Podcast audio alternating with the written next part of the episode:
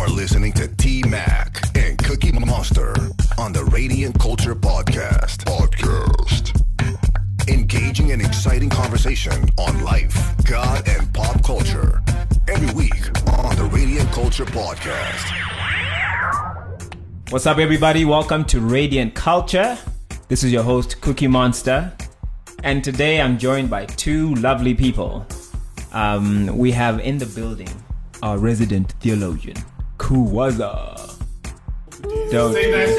Oh, sorry, man. Sorry, but you know, it is. It is what it is. It is what it is. How's it going, man? I'm well, man. How are you doing? I'm good. I'm good. And we have the lovely Dazzle. Dazzle. Dazzle. How's it going? It's going pretty good. Yeah. It's been cold, uh, as you can tell from my voice. I've been afflicted by the winter affliction. Ah, the winter affliction. yeah. Yeah, you need to pray.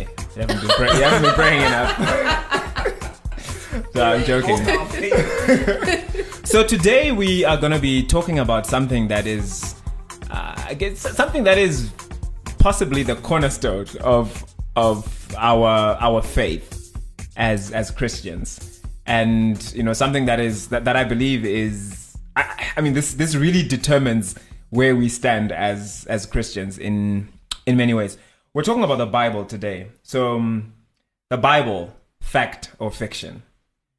And we want to touch on uh, you know this this book that we call the bible this holy book. We call it the holy book right? Is it actually holy? Uh, what about this book makes it different from all other books?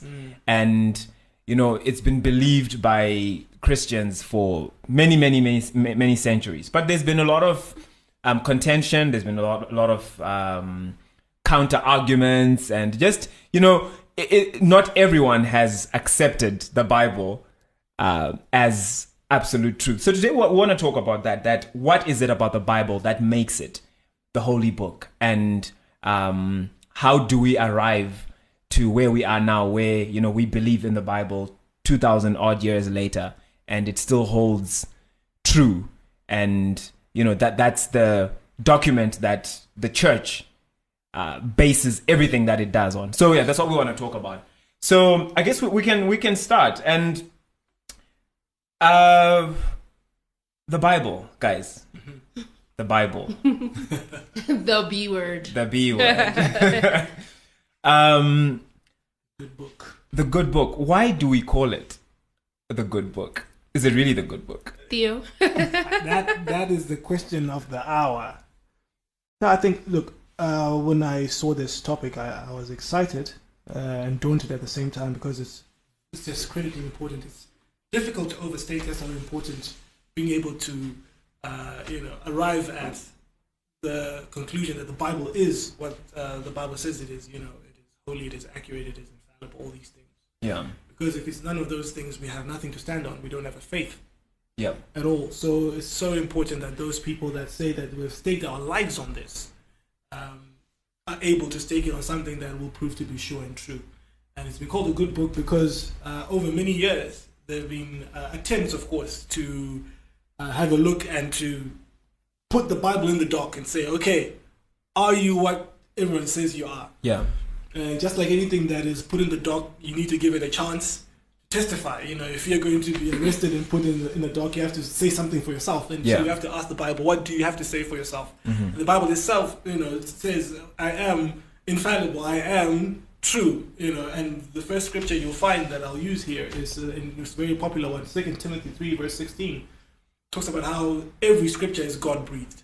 Yeah. So it's saying that every time you read the Bible, you're reading something that God said. And it is profitable for teaching, you know, correcting, rebuking, and training up in righteousness. Mm-hmm. Uh, and there's, there's another scripture as well in uh, Timothy chapter 1, verse 20 to 21. It says that uh, no prophecy of scripture ever emanated from the spirit of a man, Yeah. but men spoke from God as they were carried along by the Holy Spirit. So this is what the Bible is saying about itself already. Yeah. Um, and so once someone is given the evidence, you have to cross-examine. Prosecutor, come in. Let's cross-examine this thing. Okay, you said this, but we don't have to believe you because you said it. You know, Yeah. Even Jesus said himself that you know, even if I testify by myself, or the, the scribe said to Jesus, you know, you're testifying of yourself, you know, so your testimony is not valid. Yeah. Because you're the only one who's saying it. So it's it was important in Jewish times, and it's important even in our time to be able to interrogate and say, okay, we've heard the testimony of Scripture, but what exactly uh, can we cross-examine Scripture uh, and find out exactly whether these claims are true?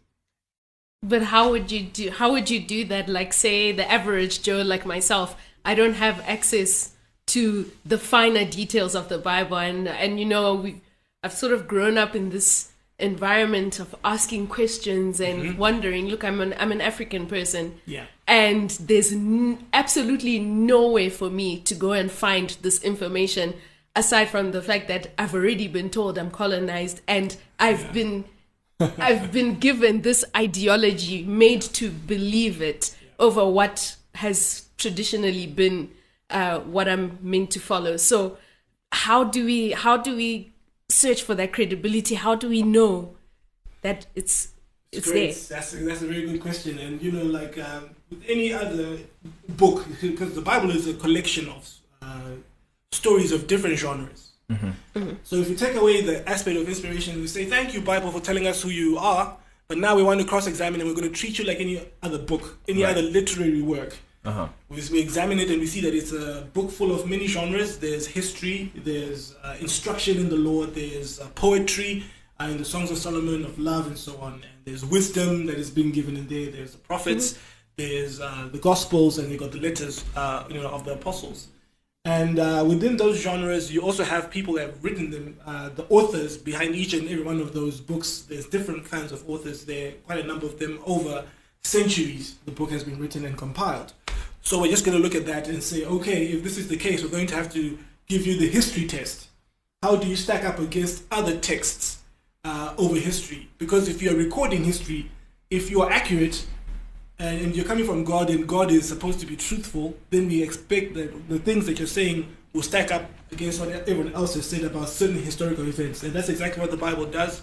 When you look at certain, uh, you know, examples of uh, the things that it captures in history, for example, the battle that took place, or the battles, the running battles that uh, the Moabites had uh, with the Israelites in the time of Elisha, uh, there was a stone that was found it's called the Moabite Stone, and on it, this guy who's called King Mesha is celebrating a victory that he had over the Israelites.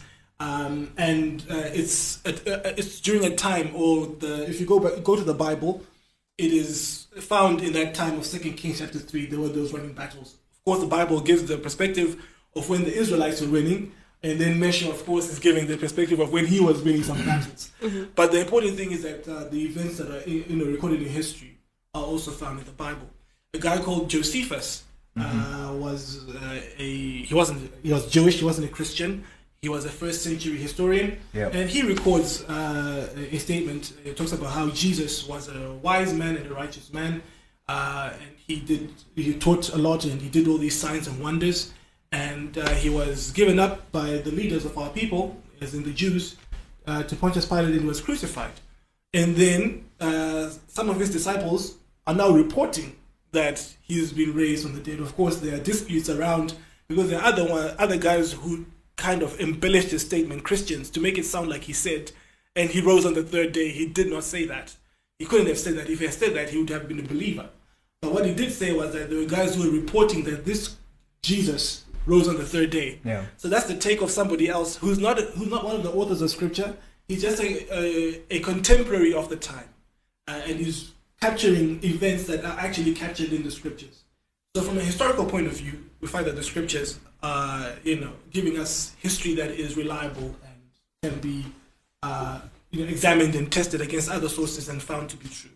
I think one of the most important um, things that you brought up there is that we we cannot study the Bible accurately without looking at its historical authenticity. Yeah. Right. Yeah. Which is that um, the things that are recorded in the Bible are in many ways history. Right. It's telling us of events that occurred. And so one of the questions we have to ask is: Are these really true?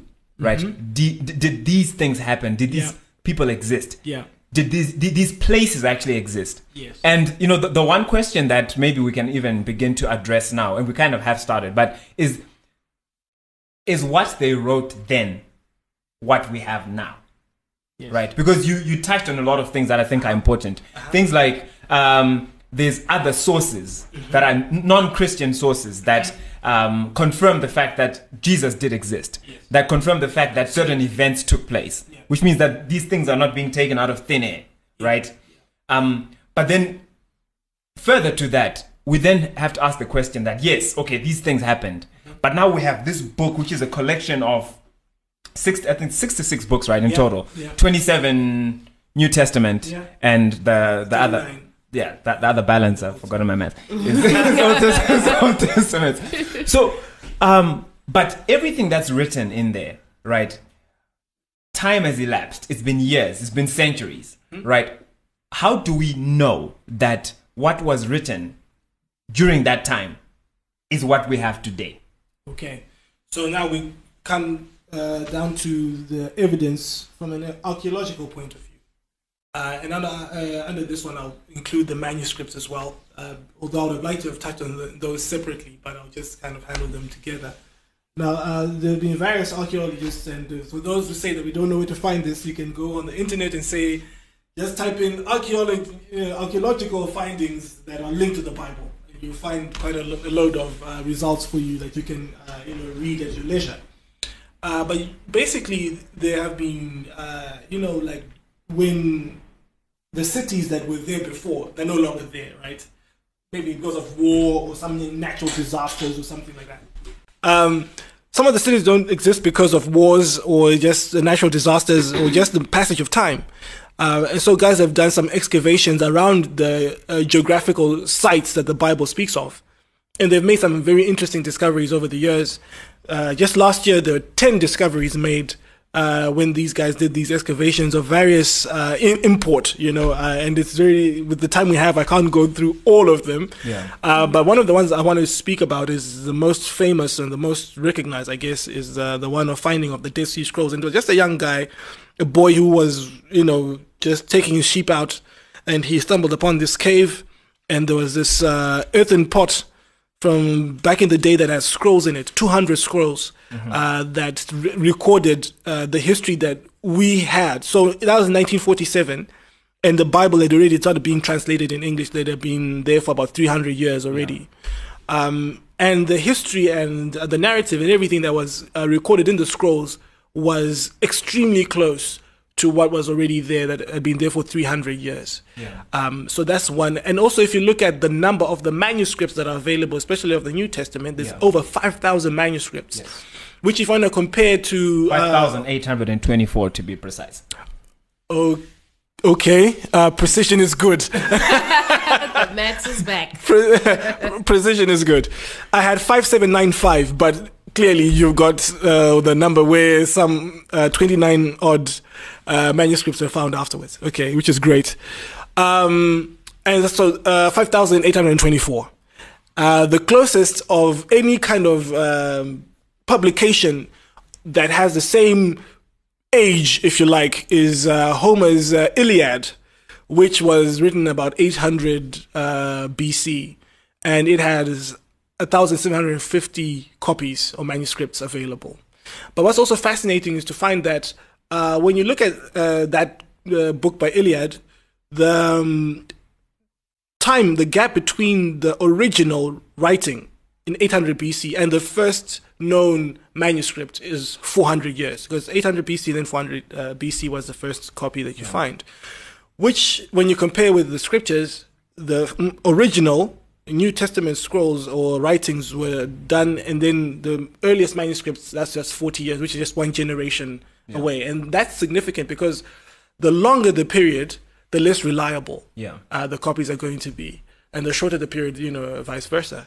So the Bible has got the shortest uh, period between the original and the first manuscripts being uh, produced of any of those. Uh, and you know, in there, there's other things, works by Plato and guys like uh, Caesar, and uh, these are the philosophers uh, of that time. None has that gap shorter than the Bible. Yeah. So the Bible is the most reliable of them.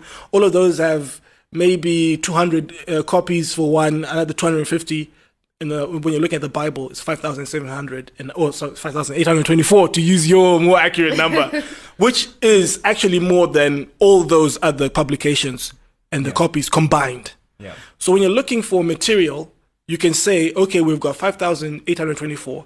Let's examine them and see whether they stack up to our scrutiny. And uh, you'll be very pleased to know if you're a Christian that uh, some have put it at uh, 99%, most say 99% of what's in the New Testament is accurate. Someone has gone to the extent of saying 99.4%. Yeah. And the differences are differences to do with uh, punctuation and text and so on that do not uh, contradict what uh, the major doctrines of the Bible um, and uh, definitely do not, uh, you know, um, make us lose anything in terms of what we would need to understand uh, of what God had to communicate to us. So I don't know if that's helpful in. Very helpful. Yeah, yeah, it is quite helpful. Um, so I just now that we've talked about like the factual kind of basis of There's more, but le- anyway. the yeah. legitimacy of the Bible, I, I think let's let's talk a bit about relevance Okay. because then we, we we we were talking about how um what was written in the past is how it's affecting now. So Yeah. my question to you is, in terms of relevance, Uh huh. is the Bible relevant? Is Wow. the Bible still relevant? Wow, that's you see that's that's one of those questions that you know a lot of people who criticize the Bible will always look back to the fact that it was written so long ago. Um, but the relevance of the Bible is found, and this is where the faith uh, with regard to inspiration comes in, is in the character of the writer, the ultimate writer, who is God. Uh, he says of himself, he sees the end from the beginning. Uh-huh. Um, I am the Alpha and I'm a, and I'm the Omega. I'm the first and the last. So if I say something to you about a certain principle or give an instruction, having seen the beginning from the end, I know that whatever instruction I give you will be good, will be valid for the rest of eternity. Uh, and so that's how, uh, in terms of relevance, I would respond to that is that in the inspiration of scripture by the person that scripture says inspired, you know, the Bible is a person who is more up to date than tomorrow's newspaper. So, I like that. I like that. so, so if he's up to date and he has spoken in the past and says this is a word that is going to be, you know, you know, the Bible says uh, of itself that uh, the word is fixed in the heavens and will not change. He has seen through all the circumstances that can happen, and every circumstance that word is relevant. Um, and also, again, I have to refer to the Bible uh, to give you, uh, you know, uh, the basis of why it will always be relevant. It says in one place in Ecclesiastes, "What has been before shall be again." Life is a life of cycles. So, you know, if you thought that, uh, you know, jeans that are ripped were were out for a season, they're back. You know, nothing really is new. You know, everything that's you know, that, that you see has been before to you know to, to, to an extent, and human nature and all these things the, the the basis of what human nature is like. Of course, times will change, but the nature of man that he is a sinner, that he is given uh, has a proclivity to evil, has been seen throughout the generations. Yeah. Um, and so I don't know if that uh, you know works in in regards to the relevance aspect to say that because God has seen the end from the beginning, He's able to give words that are relevant for eternity. Maybe let me let me add something. to Oh that. yeah, if you could clarify to or that, to just that yeah. question. Yeah. Um, I like the way you've answered it. Um, but another angle that, uh, and these are questions I've had as well. You know, I- I've been asked these questions. Uh, the Bible was written within a specific context, Yeah. right? It's written within a, a Middle Eastern context. The characters that are in the Bible, um, the the setting is all kind of Middle Eastern, right? And we are here now. We are living in Africa Yeah. right? So one of the questions uh, that I remember being asked this by by by some some friends was, but how do I believe something that was written by some dudes from the Middle East, right? How is it relevant to me? The culture is different. Uh, the the belief systems are, are different. Further to that, one of the questions was, but why did God have to choose that particular setting, Okay, right? To to reveal Himself, I guess. And as an African, why should I believe that? Uh-huh. Yes. So I'm just adding that to the relevance question. All right. Yeah. No, no, great. I, I, I guess the issue will always revolve around inspiration. Yeah. Um, the question to say why you know uh, God used these other people from the Middle East is to say maybe that or is to imply that they wrote this themselves and their culture influenced them, which is one of Yeah. the biggest criticisms and uh, reasons that are used by atheists and all those people, even Christians who are, who are uh-huh. questioning the authority of the Bible. And to miss what we believe inspiration means. Inspiration means that by the influence and power and the, you know, and the enabling of the Spirit, these people were able to write over centuries, uh, faithfully record the heart and the mind of what God wanted to say, so that whatever we read is what God has said, uh, and not what, for example, Paul is is saying. Not, for example, what uh, Samuel was thinking. It is what God wanted to communicate to the people, and therefore, when we have the words of God, we, the words of the Bible, we have the words of God spoken to us. Uh, and then, if you look at, you ask why in that uh, time, why to those people in particular, it has to do with, again, we have to go back to the Bible to understand some of these things about the sovereignty of God. It is God's choice. God has chosen. The Bible says about how Jesus was uh, born at the appointed time. What appointed time? Why did you choose that time? You could ask anything about God and say, why did you even create the world? Why did you do this? Right. It is his sovereign will, sovereign plan. He hasn't put in the Bible the reason that he chose uh, to reveal himself in the way that he did and to the people that he chose to do.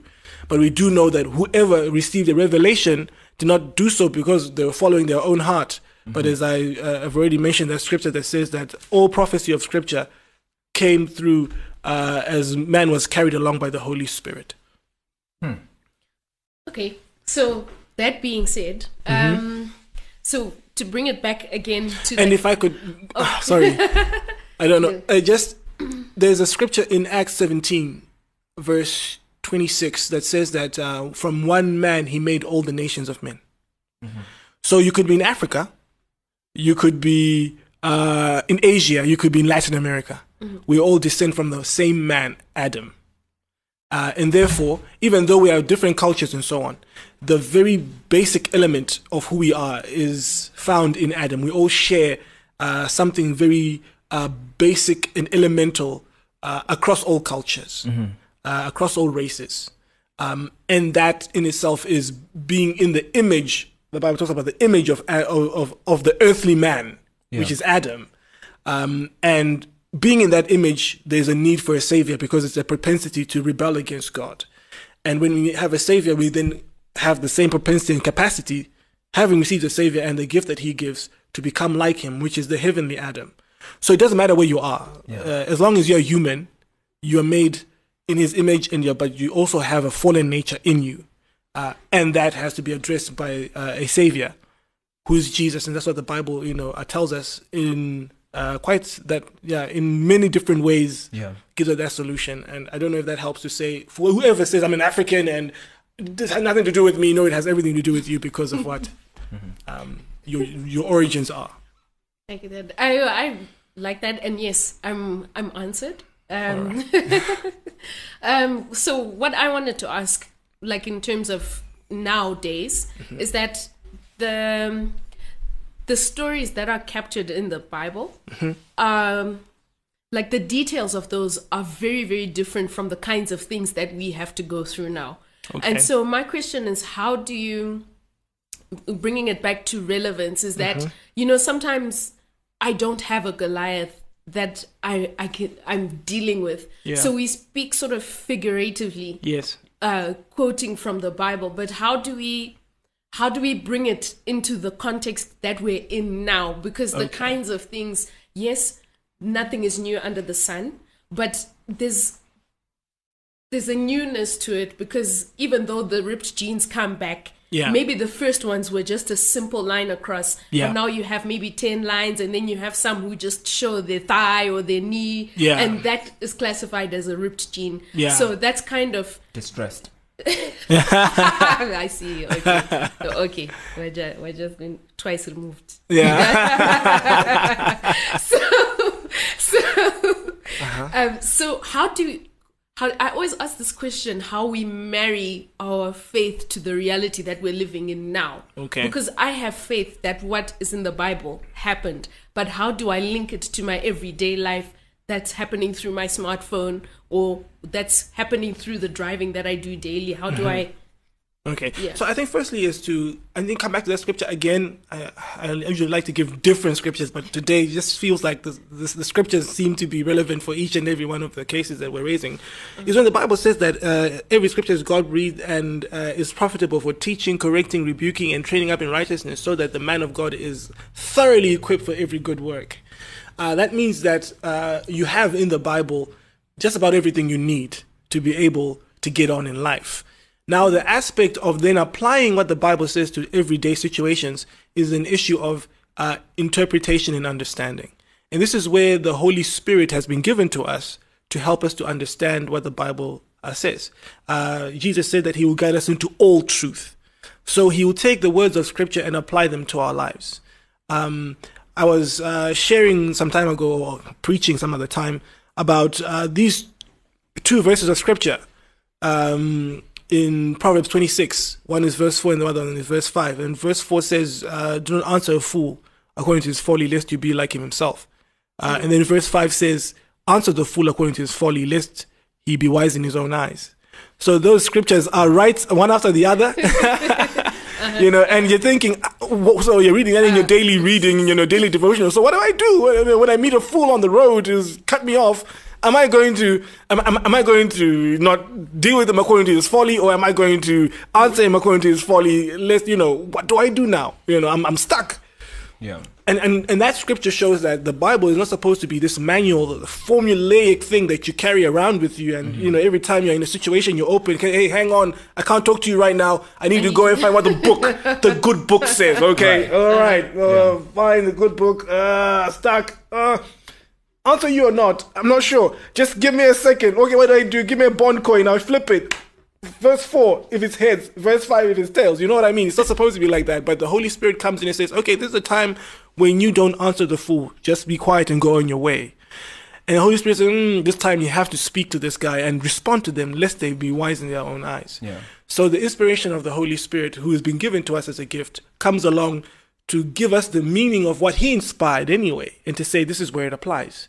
Uh, and even with the goliath situation you'll find even in your own experiences as you're reading the Bible, and I know some of the uh, some of the listeners will testify to this that sometimes a story you'll read it and it will seem to jump off the page. I don't know if you've ever had those experiences Yeah. or heard people say things like that and say just uh, you know to, I've read this a thousand times, but just today they had this freshness to it. I just had this you know uh, this flavor, and you know I just couldn't get out of it. You know, and I've been there for days and so on and so forth. That's the Holy Spirit working to give interpretation and understanding uh, to how the scripture applies to us. And of course, make use of teachers who have been given the gift to take what's in the scriptures and apply it to the lives of people and help people to understand how truth can be lived out in their day to day situations.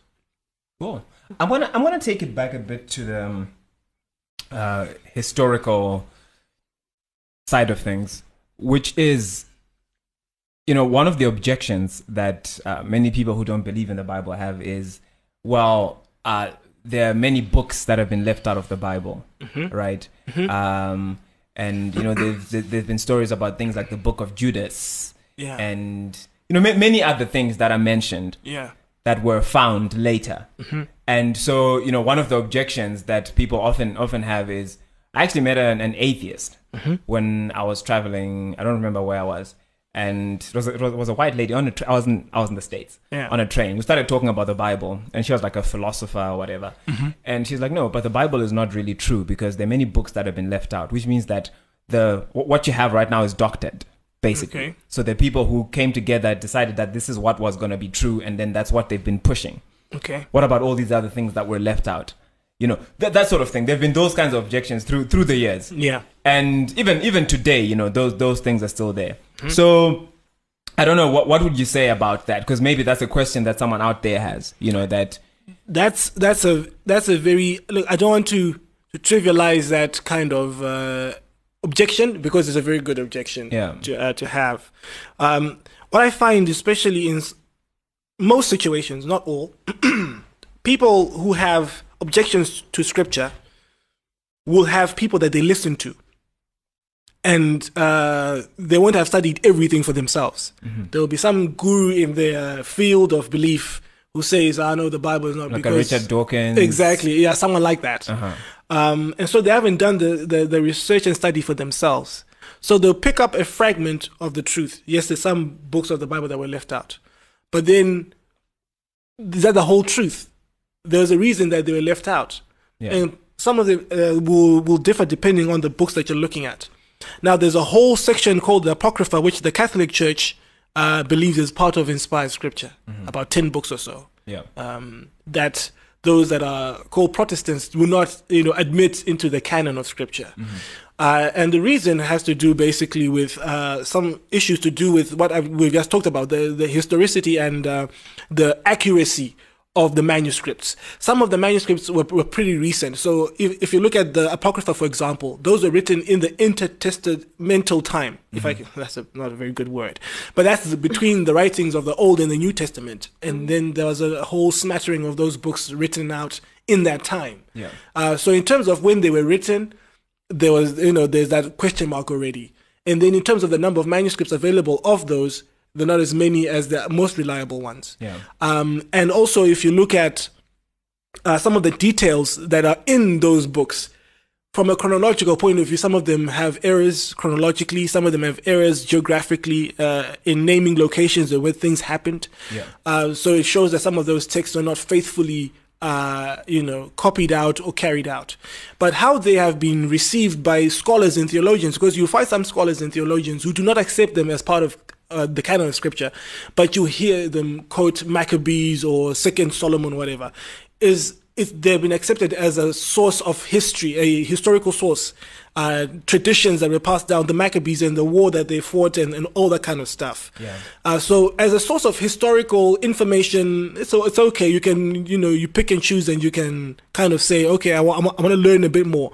But none of those books, firstly, uh, contradicts, or sorry, or their exclusion doesn't uh, contradict or that doesn't leave us with less of what we need to understand about who God is. Right. Doesn't enhance our know, uh, our knowledge of God. That's the first thing. The second thing is none of those uh, uh, books of the Bible that are in, in the Apocrypha have been quoted by some of the the New Testament writers, the Paul, Yeah. Jude, Jesus himself. None of that was ever quoted uh, by you know any one of them. So again, in terms of a source that you know even the guys who were living in that time that were written are recorded in the Bible, uh, they didn't even refer to those as well. So they are not necessary as an addition to for us to understand who God is. They have their flaws that um, because we're looking. Remember, the Bible. If we're just looking at it as as a book, if you're going to any book that you're going to put together, you want it to be a reliable record Yeah. and you've got different sources. Of course, you're going to make sure that the sources that you're going to pick from will uh, uh, me, uh, will meet certain requirements, certain criteria for reliability. So if you've got one that's a bit flaky, you know, you are going to say, well, uh, yeah, it's one of the sources, but we don't want to admit any uncertainty. Yeah. Better safe than sorry. Sorry, yeah. Because even if you understand how the manuscripts were prepared and uh, how taxing, how people devoted their whole lives to actually uh, producing some of those, Yeah. uh, you will understand that it's so important to only admit that which is accurate and to leave out anything that may have any questions and shade about who, people who maybe then put in other stuff that wasn't really in the original and so on. Yeah. So that's And- the issue there. And you know, I keep I keep touching on this. Sorry, sorry, Daz. No, no, no. I know you want to ask. yeah. Um, I keep touching on this because I think it's very important. Yeah. That um, when when people hear objections, Mm-hmm. right? Often we, we we listen to the objection Mm-hmm. because often you know it's actually a very well presented objection. Yeah. But we we don't really understand what we are addressing. So Yeah. Why, why I personally believe that the understanding the history of the Bible is important is Mm-hmm. is that it, it actually helps us appreciate what went into the Bible. Yeah. So I started listening to a guy called. I came across a guy. I did. There's a course that I did several years ago, uh, an apologetics course. Then through that, I was introduced to a guy called Daniel Wallace. So he his discipline is textual criticism. So when I heard that, I thought, okay, what's this all about? Yeah. But he basically, uh, what what he does is.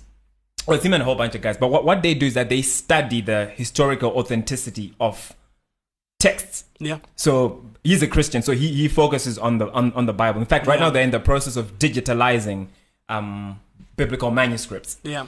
So listening to him, uh, he's brilliant, and I'd actually recommend him to our listeners. He's br- because he then presents it from a historical point of view as an expert in the subject. That you, you you can't you've got to be fair with the evidence. Yes. right. Yes. So a lot of people who object to the Bible, when you are not are not giving the same amount of um, attention to other texts, like that, like what you mentioned earlier, Yeah. right? So they they they're very harsh on the Bible, Yeah. but they're not as harsh on things that they're biased towards, Yeah. right?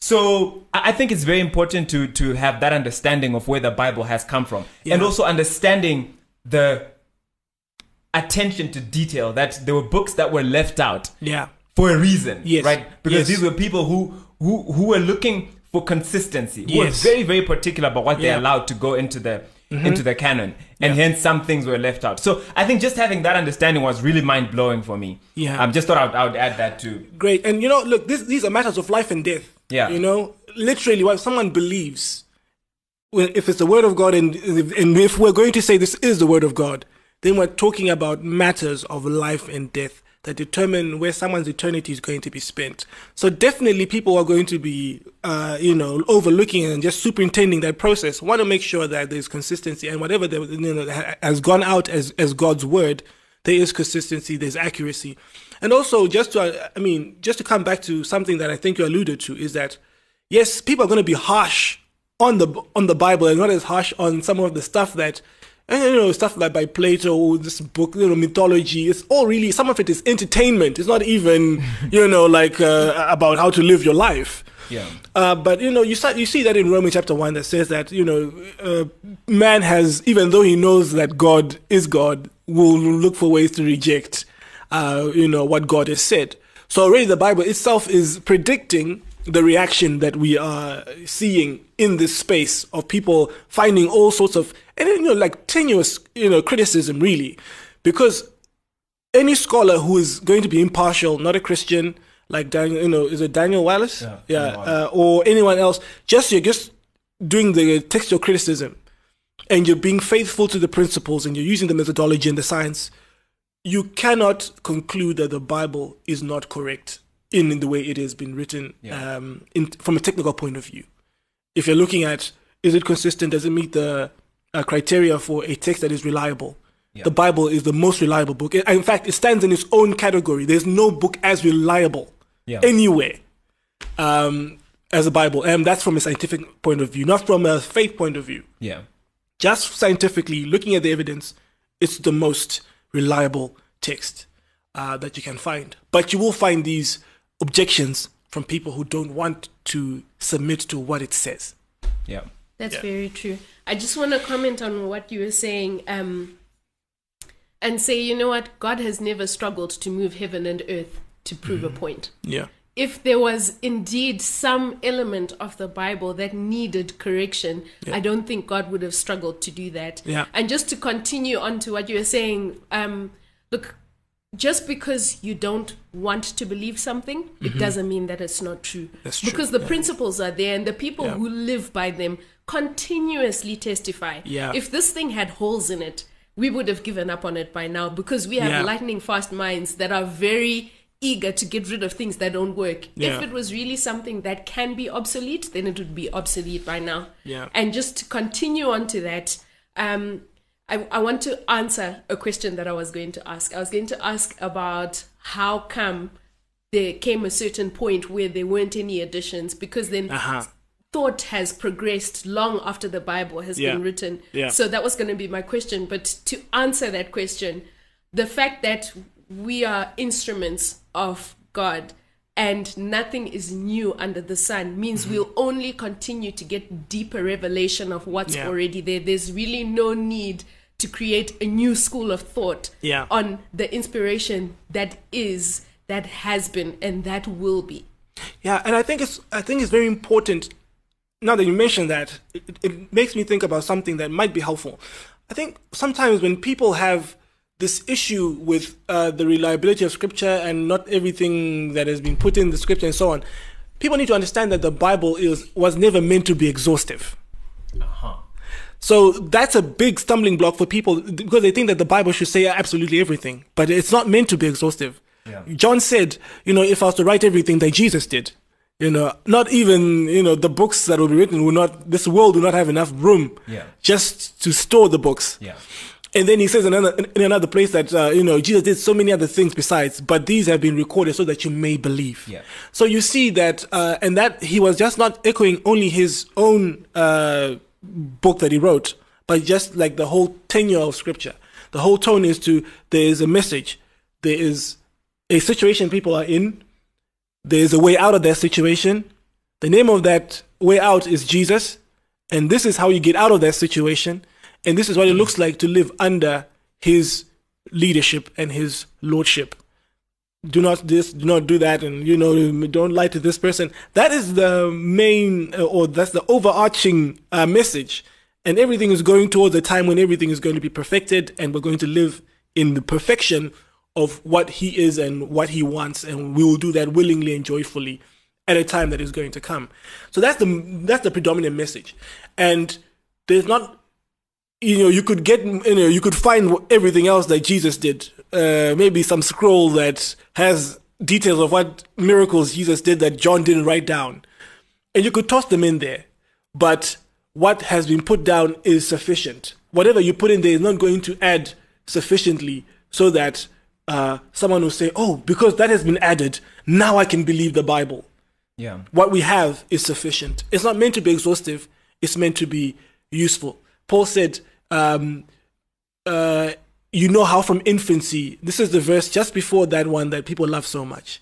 Uh, the Second Timothy three sixteen, verse fifteen says, "He says to Timothy, you you know how from infancy you receive the scriptures, which are able to make you wise unto salvation." So the scriptures are able to make you wise unto receiving the gift that God wants people to Which receive. scriptures, out of interest, was Paul referring to there? Was he referring to the Old Testament?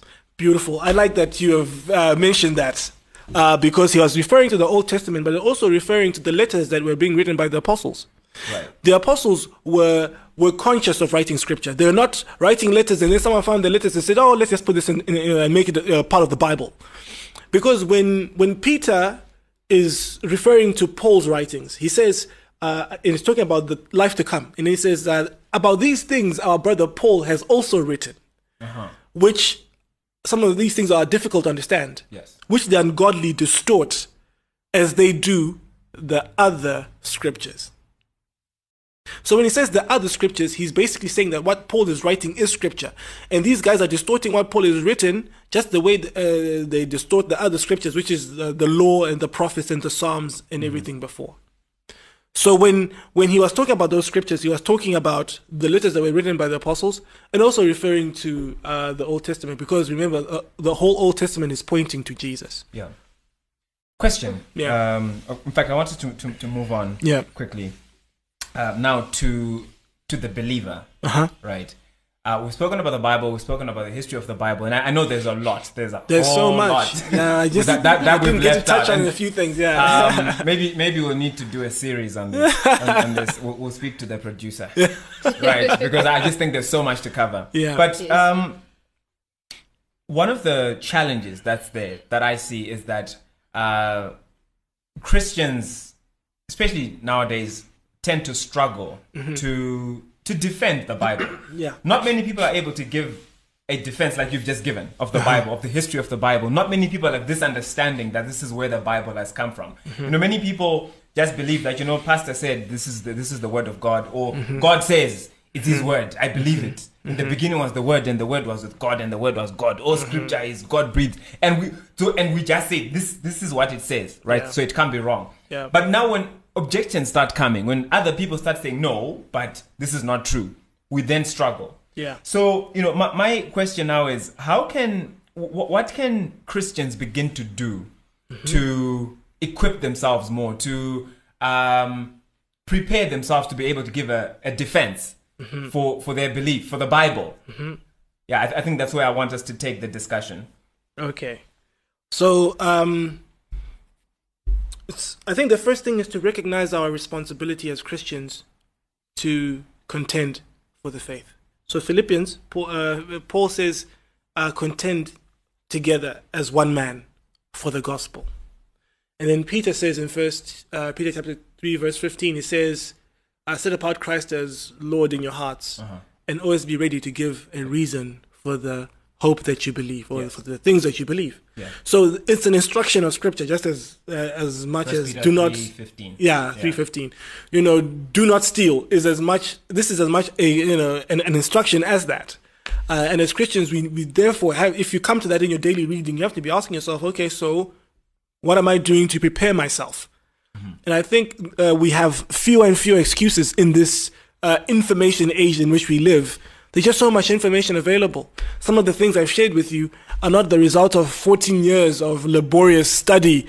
it's just I clicked on a link and it opened up someone else's 14, 15, 50 years of study. Yeah. Um, and I had access to it at the click of a button. You know, instead of you know spending all that time on Facebook or Twitter and who said what against who, who's trending and all that kind of nonsense, let's use what we have to advance the gospel. The, the devil isn't messing around with that. He's using it to put pornography on it and all that kind of stuff and to advance his darkness and you know lure people.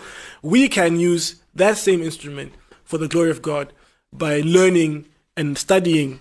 You have we have to study. You just have to you know. It's not one of yeah you, you can sit under a teacher but you can you also go in and you study and find if you have questions throw it on you know on google and see what comes up and that's how you know one of the ways that we can begin to develop this thing of okay i want to learn how i can defend uh, my my my faith and the things that i believe. And also one of the best ways to do so is to be deeper in the thing that you believe.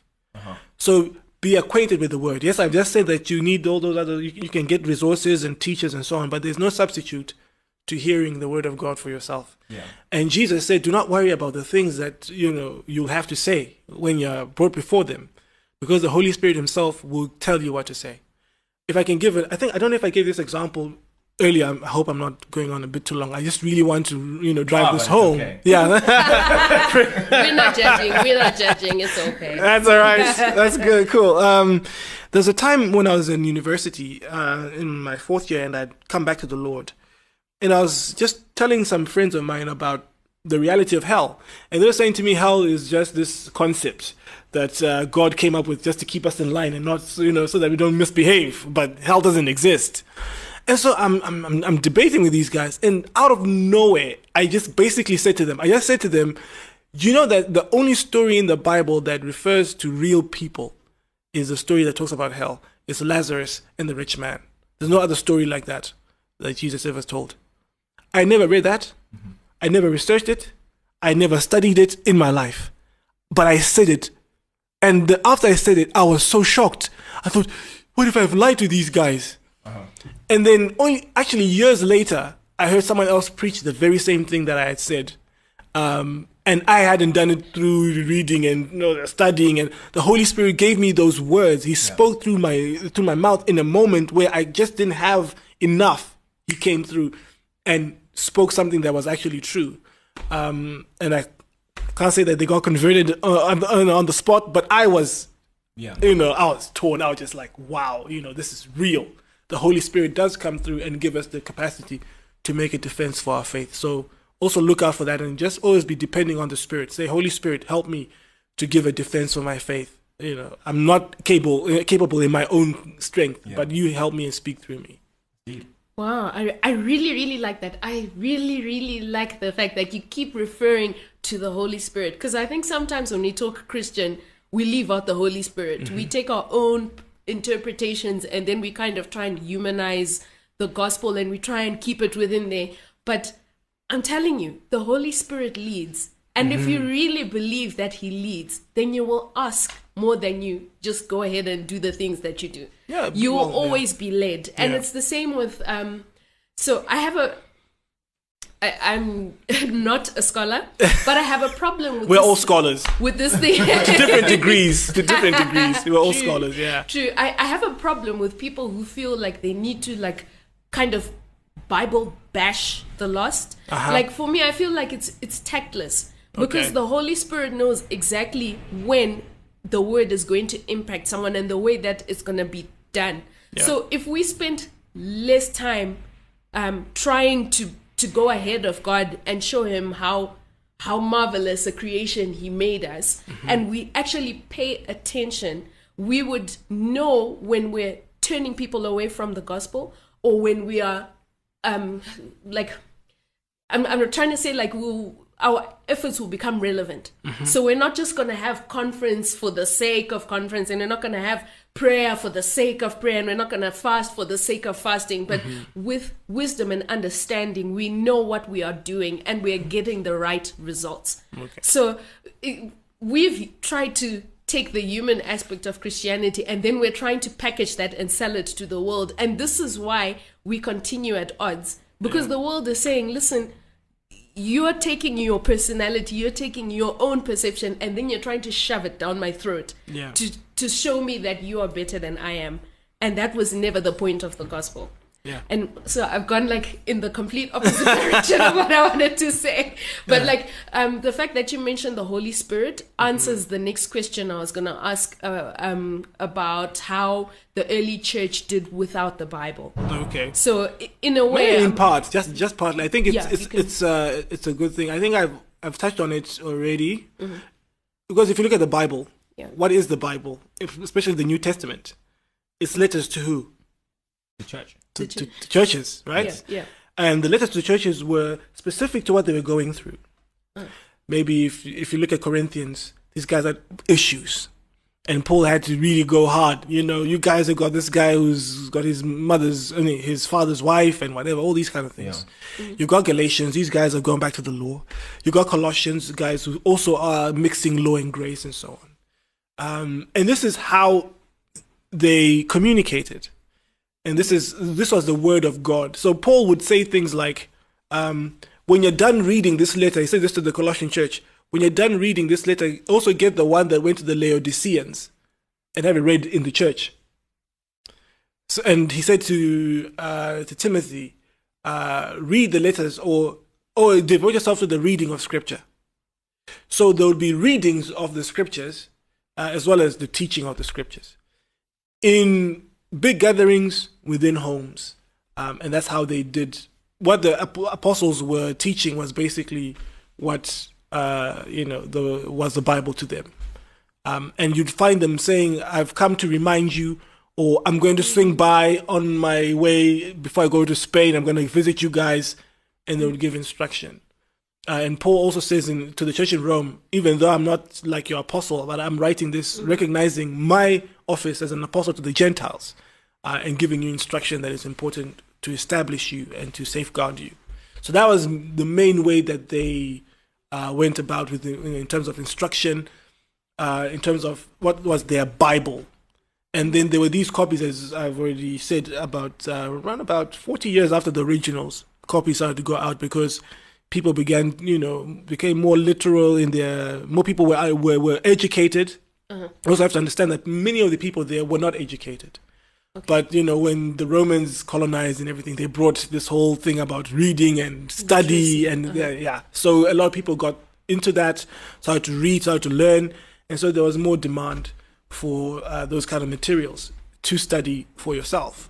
But when you're not, you know, a person who's educated, oral learning is your, your main way of doing things. We do need to draw to a close now, and I know we've got a lot to discuss. So uh, we'll, we'll see. We'll see when we can when we can carry on. But I think we'll end it here for now. Maybe um some closing Yeah. remarks from from the both of you. I think just to pick up on what you said there um, about the Bible uh, allowing it to come under scrutiny. Um, not only does it allow itself to come under scrutiny, but the honesty of the scriptures to say, you know, this portion, uh, other manuscripts say this. Yeah.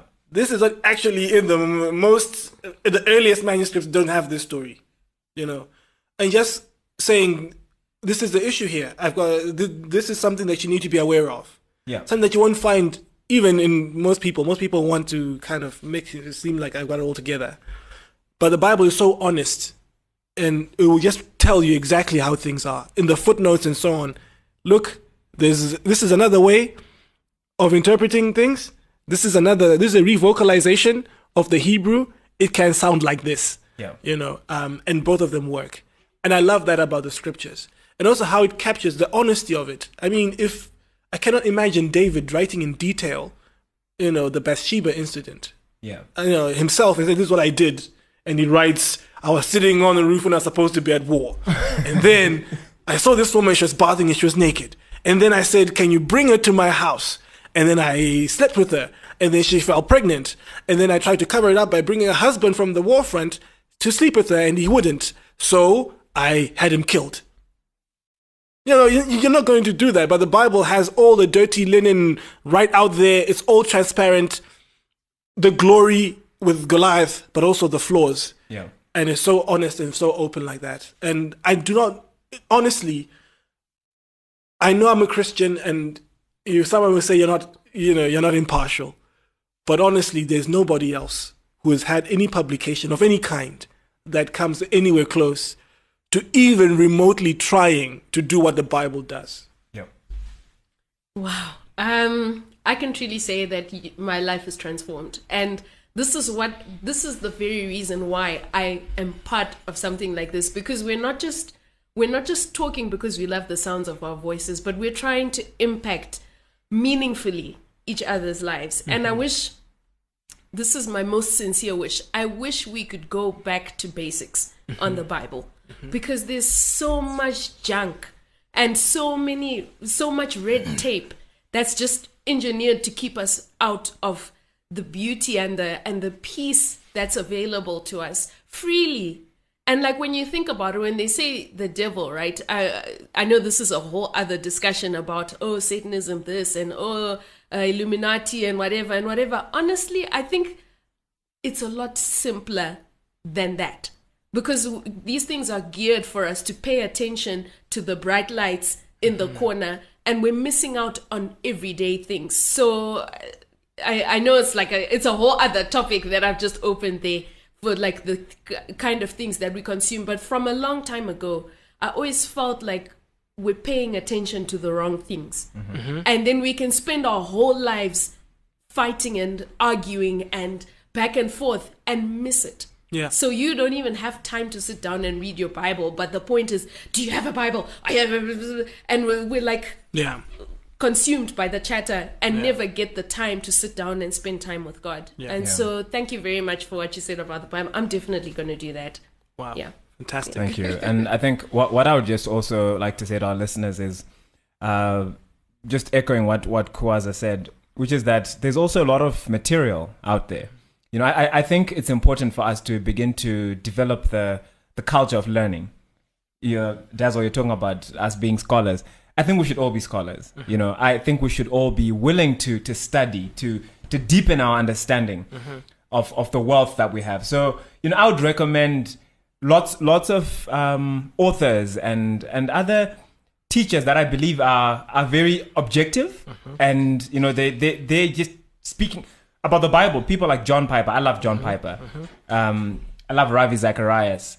Um, there's a guy called Gary Habermas. He specializes in, in on the resurrection, just all the historical um, aspects of the resurrection. Totally outstanding, you know, and and many many others. I think we should develop a culture of learning. Um, people like C.S. Lewis, and just really begin to to to become equipped, so that we can see through some of the things that are being presented. We can actually see see that you know, these are that's just a smoke screen. This is just an argument that looks amazing, but it's it's really nothing. Yeah. You know what I mean? But anyway, we could go on forever. Thank you all for listening. Thank you all for listening, and I really hope that you take to heart what was said today, and um, get into the Bible. Yeah. Yeah, from so from us here at Radiant Culture, we're out. Bye. Thank you for listening to this week's episode of the Radiant Culture Podcast. If you want to make a contribution, make a suggestion, or have a request, you can get in touch with us via email on radiant at thehub.co.zw or inbox us on Facebook and Twitter. Look out for the next episode and remember to share this one with everybody you know. God bless. It's hot, it's fresh, it's uncut. Hashtag Real Talk on the Radiant Culture Podcast.